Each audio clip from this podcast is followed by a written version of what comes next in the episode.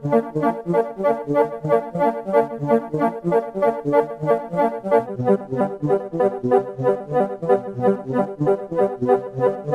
is a Socialist News and Views special interview.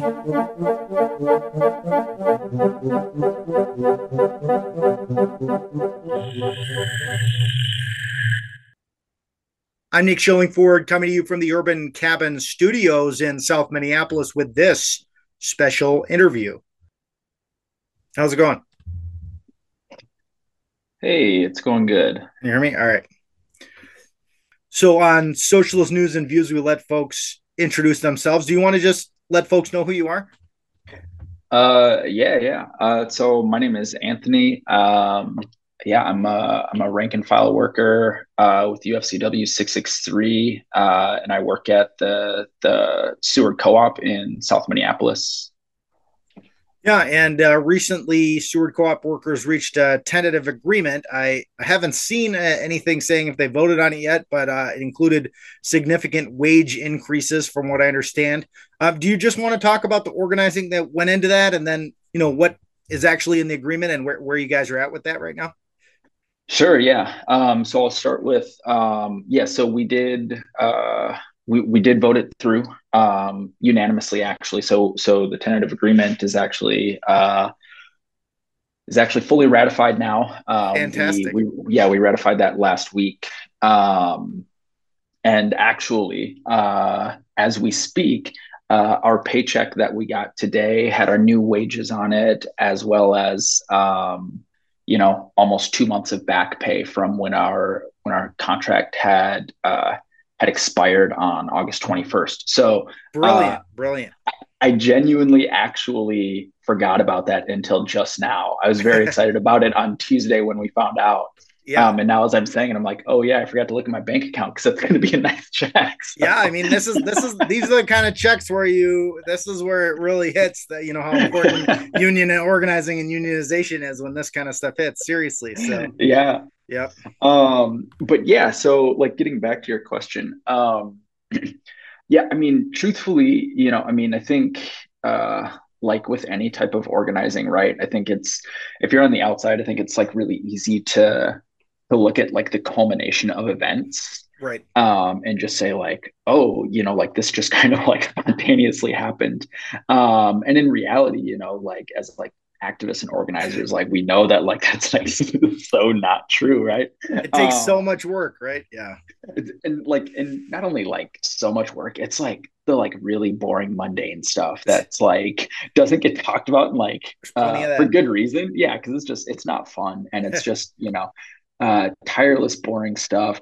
Um, but yeah, so I mean, it, I think like, you know, uh, the last contract was was ratified in August of 2020, um, which you know, I mean, like that's like the height of of COVID 19 pandemic, right? Um, the summer of 2020. Um, so I wasn't working at Seward Co op at this time. So I wasn't around when that contract was, was bargained and negotiated. Sure. Um, but, you know, I think from a lot of the people that, that I had spoken with was at that time, you know, the, the types of dollars and wages that that workers at the Seward Co-op had gotten at that time three years ago seemed, you know, very solid and fair. And I think like in the grand scheme of things, that's a fair assessment in August of 2020. Right. Um, but the reality is, is that, you know, there was another three years of just incredible inflation, cost of living increases. Right. Um, and also just, you know, like, uh, the types of like mental health issues that comes up as retail workers um, you know, uh, or as you know, the corporations like to call us heroes. You know, yeah, right, right. um, you know, um, frontline workers, and, right? Yeah, yeah, frontline workers, heroes. You know, um, and you know, over the course of three years, I, I think like what became really, really obvious to everybody was that the wages were no longer sufficient, right? And like not even remotely sufficient. And right. this isn't even saying that it's on anybody, right? Because I don't think anybody could have looked at August 2020 and said by August of 2023, cost of living was going to go up by 19%, right? Like this right. is like unprecedented. I don't think anybody could have could have imagined this but it's the reality that like we as workers had to deal with right so you know, like we were having people who, you know, like the really veteran staff who had over 15 years of experience at the co op um, really got a bad deal on this last contract. And those folks, while there's not a lot of them, there, there's still a significant amount. And the raises that they got over the course of three years was 25 cents per year. Right. That's and crazy. so we're, and so you know like they're higher up on the wage scale right because they've got over 15 years of experience but regardless you know even if you're making $23 an hour 18% cost of living increase these people were going from like 23 to 23.75 in three years right, right. um and when you look at it like losing so much money mm-hmm. um and so like this is something that like everybody is really feeling um so i think by like around May of this year, so May of 2023, is when um, you know some of us in the rank and file were like, okay, we know that we've got bargaining and contract negotiations coming up in August, um, and we know that like just up and down the line, workers just like can't pay their bills. Like it, it, it's just clear as day, right? Because like right. you talk to each other on the shop floor, like you know that like uh, that you have a coworker that's struggling to pay rent or that somebody is getting their electricity turned off right and like these are like real things that you have to contend with mm-hmm. and so you know like around may um was like okay like we need to figure out how to turn this up how to get ourselves organized because i think it was to the point of you know two and a half years of working through the pandemic it's not like people didn't know that they were being exploited and that like you know they weren't being paid enough because like you know the overwhelming majority of workers know this instinctively. But um a lot of people were really apathetic about it right? Um they had just kind of accepted that like yeah this sucks mm. but like it's not really going to get much better and there's not much i can do about it other than just like quitting this job and going to another shitty job that's not going to pay me that much either right? Right um, so I mean, it, it was really like from that point um, where we began to organize ourselves and built it up. Um, and you know, we there's a few of us, you know, like we kind of joked um, uh, the idea of like you know, would we be able to get the numbers to to take a strike vote, you know, in in August or September, way right. back in May, and, and you know, people were like, "There's no way," you know, right? And and you know, when it came down to it, I mean, you know, I mean, we had an overwhelming majority passed um, to to ratify a strike vote uh, authorization, but you know, nonetheless, like that's where we were back in May, right? Like we just knew that like we had to get ourselves organized, and you know this built up to like you know you know you meet every couple of weeks you figure out what's going on you get a feel on on where people are at on the sales floor and like it really just comes down to like you got to talk to the people that you work with on a daily basis even if yep. they're not your friends right yeah like, it's like it's like really that simple um and you know like this is minnesota so yeah um, yep. not everybody not everybody loves talking to people who aren't their friends in minnesota mm, so. no they don't they don't know um you know, so, you know, it, it was a lot of that, just like getting a feel for where people were at.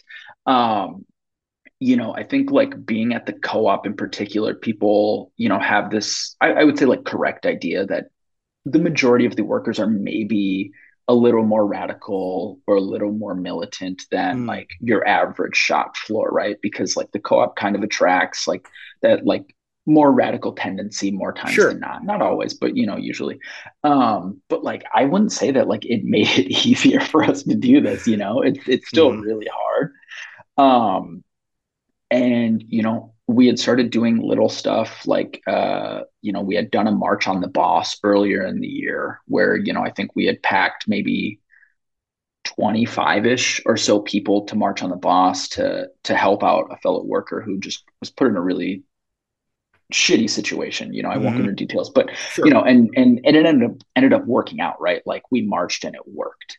Nice. Um, and things like that kind of started to build up this idea that like we as workers might hold a little more power than we might be giving ourselves credit for. Um, you know, and so yeah, those like, wins are those wins are super important. So oh, I mean, no, yeah. it, exactly. I mean, they're so so important um, because like like to be like a beaten up or apathetic worker is it's really really difficult right? Because it's hard to feel like you have any type of power mm-hmm. over the people who control your lives right? The bosses right? Like they work they make your schedule. They determine how much you're going to get paid. They determine when you can and can't have days off right? Yep. Um so it's really hard to feel like you like you can have power over them. And i mean you know we've proved that you know i, I think that we have a, a fair amount of power over exactly. them but, um but yeah i mean like really i mean it, it was a lot of like boring ass meetings of getting together for like organizing committee meetings and and getting a feel for what people wanted. You know wages were like the obvious thing right? Like people needed more money. Yep. Um you know and there were a lot of other little things that came up too in in the process you know like there was a new position that the that the co-op had created um like a year and a half or two years ago which is called the multi-department clerk. And essentially what it is is like it's kind of like the Trader Joe's role, whereas like at Trader Joe's, you don't like have a home department. You kind you like work everywhere, right? Oh, sure. Um, and so the co-op created this role as the lowest paying job in the store. It's it's considered a level one job in in our contract, um, which is the lowest part of the wage scale. And essentially what it did was it brought workers in and they said, okay, we're going to hire you and you're going to work everywhere. You're not going to have a home department. Uh, people weren't getting trained in departments, so they're getting sent to work in places where they don't really know what they're doing. They don't have any type of set schedule, right? They come in, they expect to work like uh, in the grocery department, and then they get sent to work behind the juice bar and they're making coffee for people, and yep. they haven't done that for three or four months, right? Or you know, yep. they're they think that they're going to be cashiering, and then they get told that they got to go back and like cut up vegetables in the kitchen for four hours and they haven't done that for three months right? Yep. and and it created like this like really really bad position for these workers right? Because they felt like they were misled when they got hired for these roles. Not only that um, the organizing committee, like we recognize that this role was an attempt by the co-op to undercut labor, right? Because rather than having to actually assign people to jobs and adequately train them, yep. we were noticing when like one person was was leaving, quitting whatever the grocery department, for example, they weren't rehiring somebody for the grocery department. They would wait until a second person left, and then they would hire one multi-department clerk. Yep. To, to cover more stuff, right?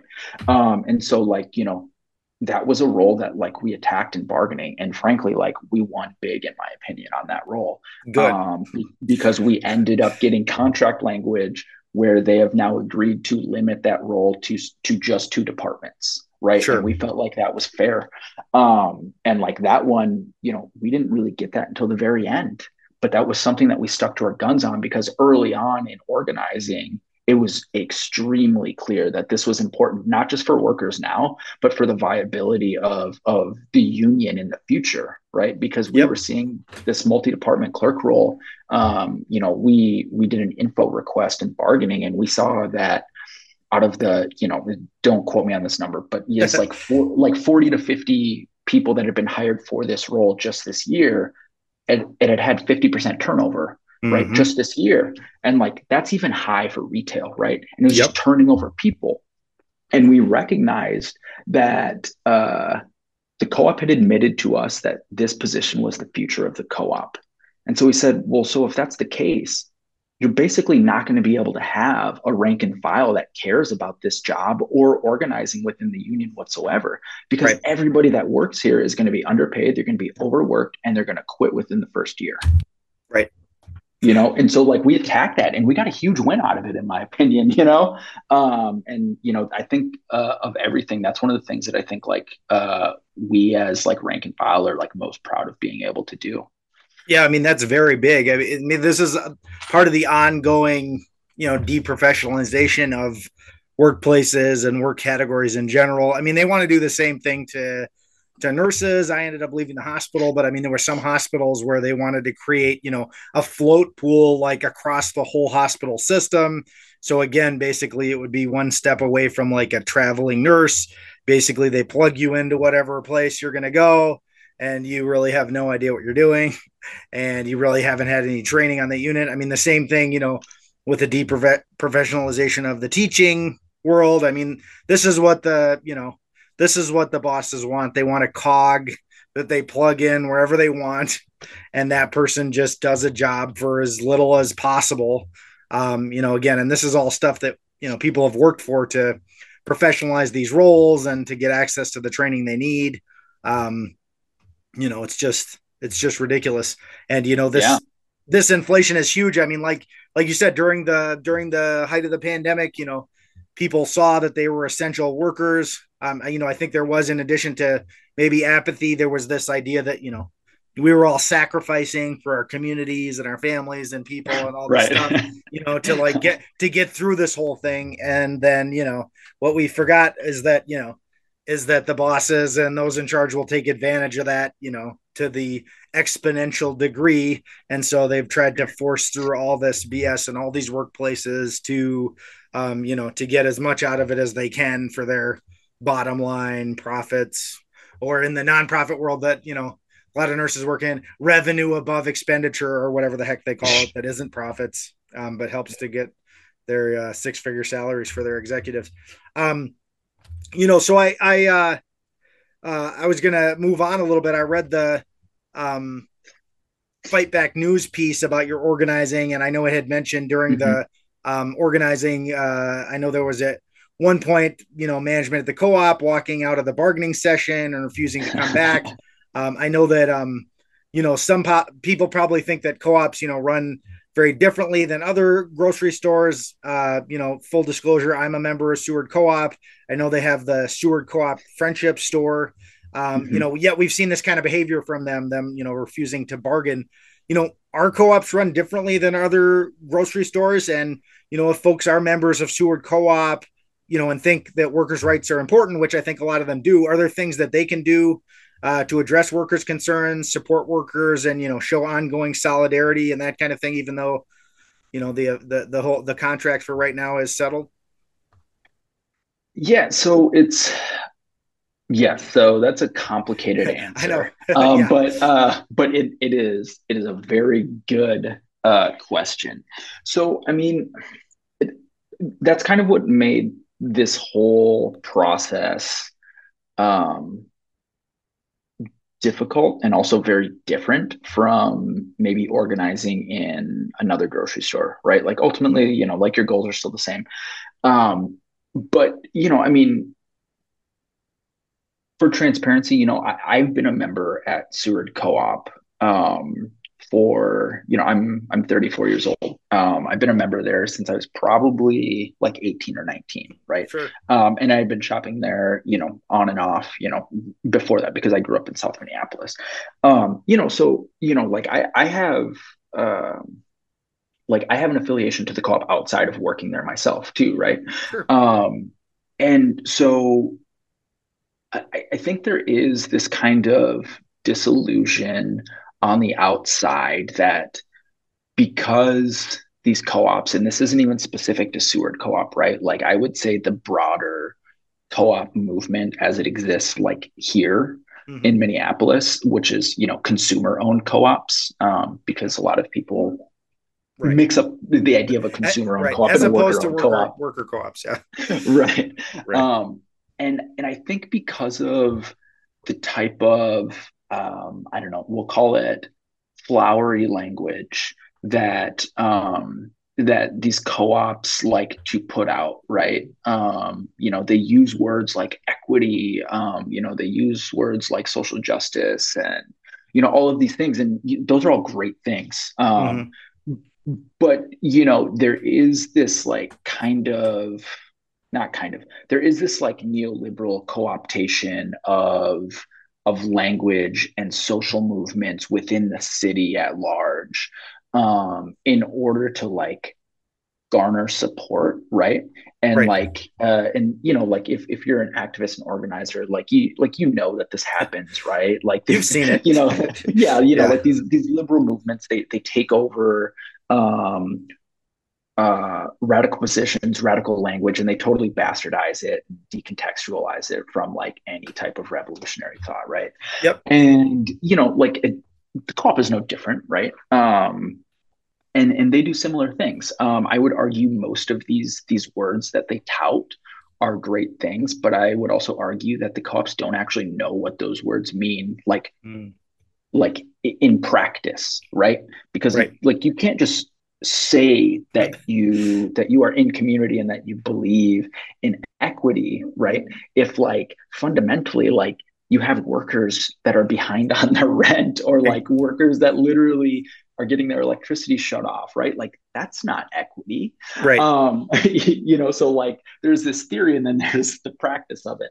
Um, you know, so like in that sense, like it's not really that different. Um, where it is different, right, is that it's a consumer owned co-op, meaning that like, you know, there's not like this big capitalist at, at the end of bargaining, right? Like right. there's you know there's not that thing so it does change it a little bit right like the co-op works under the structure that um, you, you, know you, you, still technically buy a share of the co-op um, but nobody can own more than a single share right? So it's it's you know supposed to be this democratic process where everybody gets a say.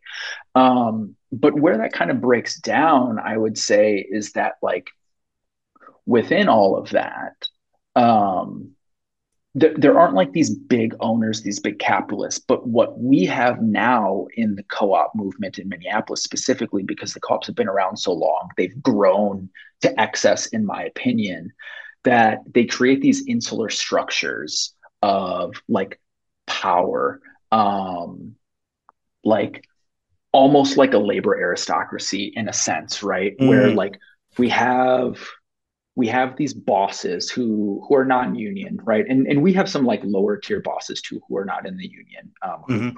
you know personally i would argue should be in our union. But you yeah. know like we're talking about like the big bosses in these co-ops. We're talking like you know whatever they're called the ceo the general manager the right. store managers. Like these are people that are making six figures right? Right. And like like these positions and these jobs and these wage structures don't come out of thin air, right? Like they create these positions for themselves. Right. And so like what happens is rather than having to kind of battle with like these big capitalists who are like uh, who are accumulating all of this profit, we're kind of more battling with this upper ep- echelon of management who creates these positions for themselves, who creates higher wage structures for themselves, and ultimately like what they're most concerned with is defending the position that they have, right?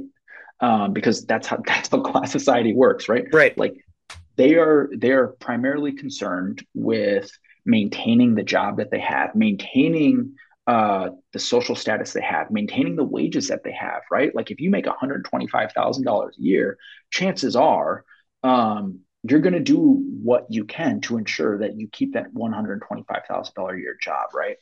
Um, and so like there's there's a lot of that within the co-ops. Um, there's not a lot that make you know $125,000 a year, but there uh, right. there are a lot of these positions that make a lot more money than your rank and file union members. Um, and so like you kind of have to contend with that um, within bargaining as far as like okay, yeah, like we understand that there's not like this excess of profits that that you know these capitalists are hoarding that we're trying to get our hands on. But we what we do know fundamentally is that the wage structure between unionized staff and non-unionized staff is very inequitable. Um, and, right. and, that's something that we really, really tried to attack. Um, you know, I mean, we we did our "Wear Your Wage" campaign, um, which uh, I actually see is actually kind of going national, which is super cool. Um, awesome. But but you know, so I mean, like, uh, this is kind of something else different, but it, it's related to to this wage thing. Is that you know, like sometime at the beginning of of us actually getting into bargaining, um, we had tried to bring up how little we felt we were making and how much our financial lives were a genuine struggle for us on a day-to-day basis mm-hmm. and we felt as though management did not hear it and did not value it whether that's true i don't know but I, am telling you that you know that was that was the feeling that we got right. and you know we had we had been discussing wages with one another for you know a few months which uh, i think in this day and age is a radical prospect to like talk mm-hmm. about wages um, if there's anything that comes from this it's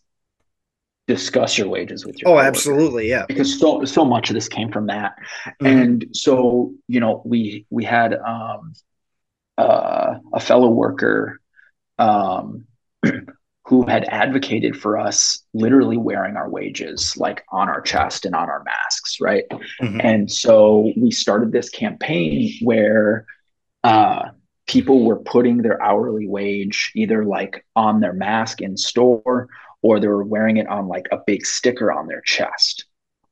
Um, and like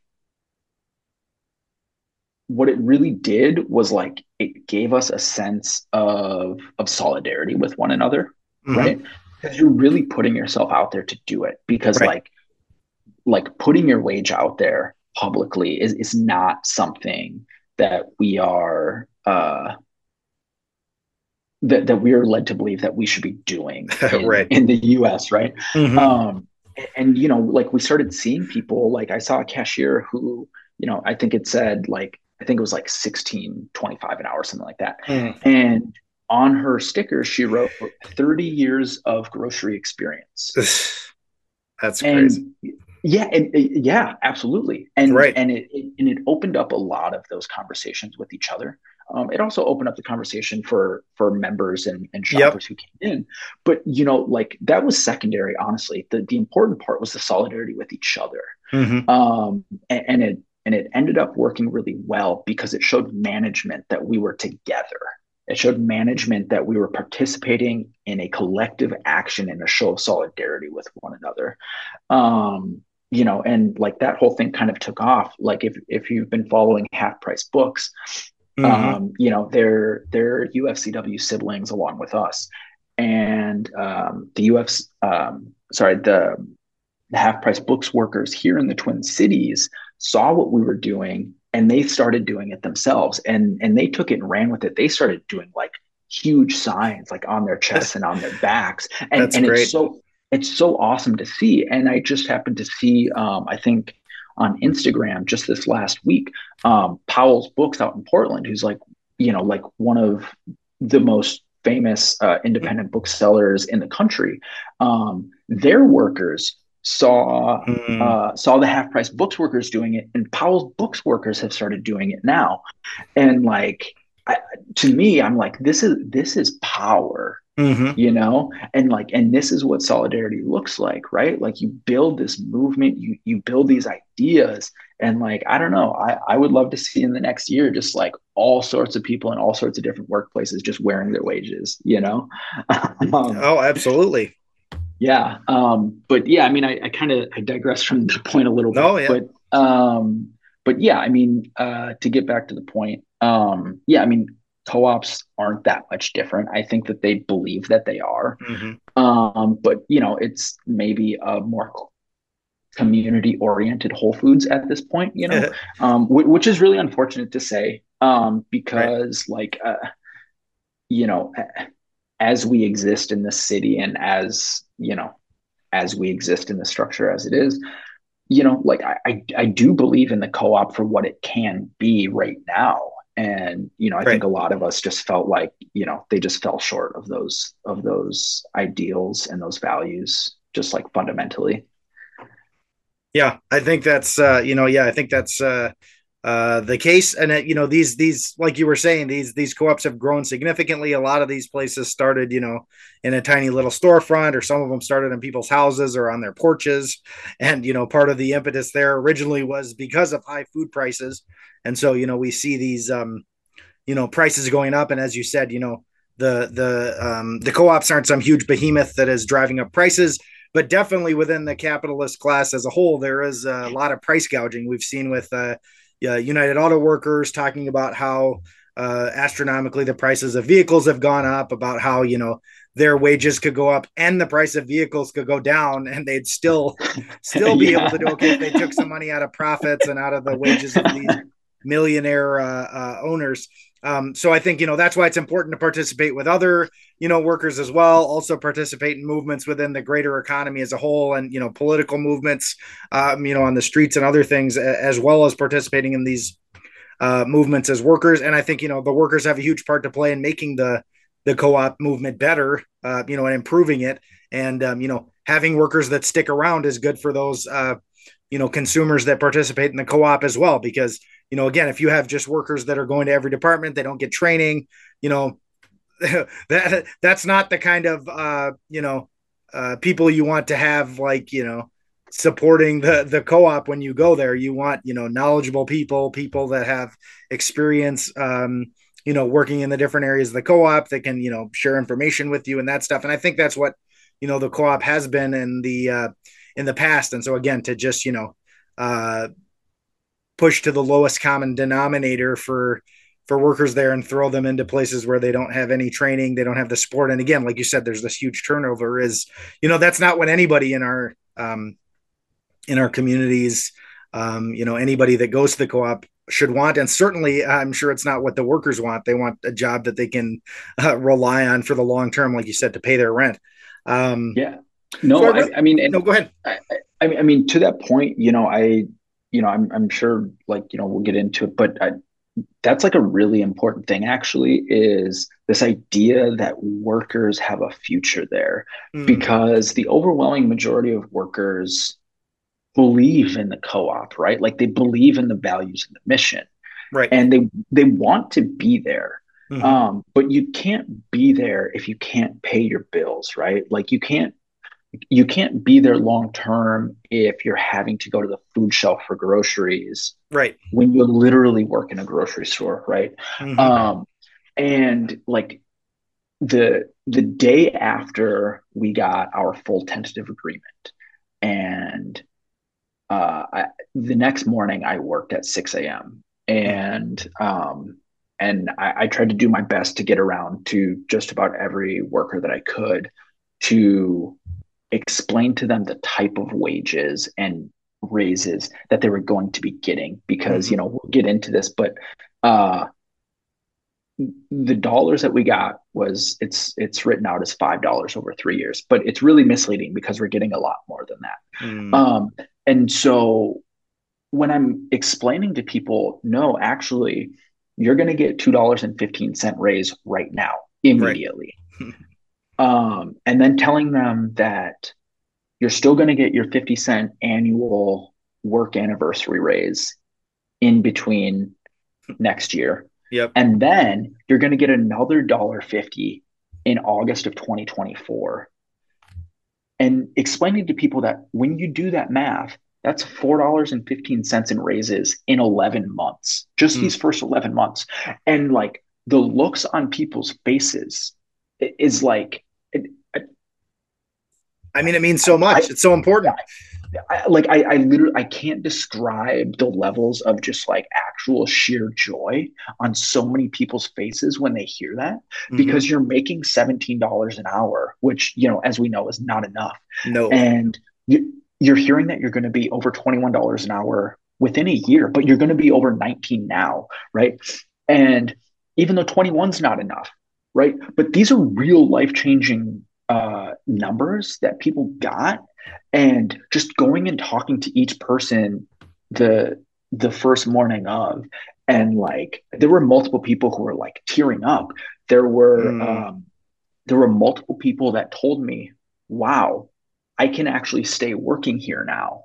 Right. Which is you know like getting back to to like the initial point was that like there were so many people that were like I've been looking for another job, not because I didn't want to work here, but because I couldn't afford to work here. Right. Mm-hmm. And so like the types of of of uh dollars that we got just on like the bottom line for raises for people, like actually changes people's lives because they feel like they have a future at the co-op now and they actually have life-changing money where like this is an extra three four hundred dollars a month which mm-hmm. like for any working person knows like that's a lot of money in your paycheck is right. it enough of course not but like like like th- that's like super real money that's a that's like three four bills potentially to be able to pay that you mm-hmm. couldn't before you know yeah. um so yeah i just i just like wanted to say that really quick like on that no, idea of like longevity working at at at any place let alone the co-op well, yeah, I you know I I really appreciate you speaking with me. I you know I don't have a whole bunch of other questions. Is there anything else you want to share specifically uh, before you go? We have a few minutes left here. Uh, yeah, I mean, I think like the the one other thing I'd I'd say is that like you know like this happened uh, because we as the workers collectively built an actual militant rank and file within the store. And I, I really, really appreciate and respect UFCW 663 for allowing us the ability to do that because there were times where we were more militant than I think you might think that a union of UFCW stature would allow for. Mm. But we pushed and they let us go. You know, um, we organize ourselves a lot of times. We we continue. We have a contract now we are still marching on the boss. We marched on the boss this past weekend. We brought 15 people in a room to defend a worker, right? Yep. And this is after we got a contract. Yeah, don't um, give it up. I mean, that's what no. happens a lot. Do not give it up. You have to keep no. that structures and all the stuff happening. Yep. And and like that's what we did, right? You know, like we mm-hmm. authorized a, a, a strike at uh, a historic rate for UFCW. We we did a walkout. We marched through the store and chanted. We had 100% um, uh, participation in our walkout. We marched through the stores and customers and members joined us chanting, "Who are we?" Six six three. You know, That's and like w- like we got to this point because we were militant. Mm-hmm. Well, I, I really appreciate that. Y'all have done amazing work, and uh, it was really great to speak with you. Thanks so much. Uh, thank you, Anthony. Yeah, thank you. I appreciate it. Take care. Yes, yeah. And that's our special interview. Thanks for listening. Solidarity.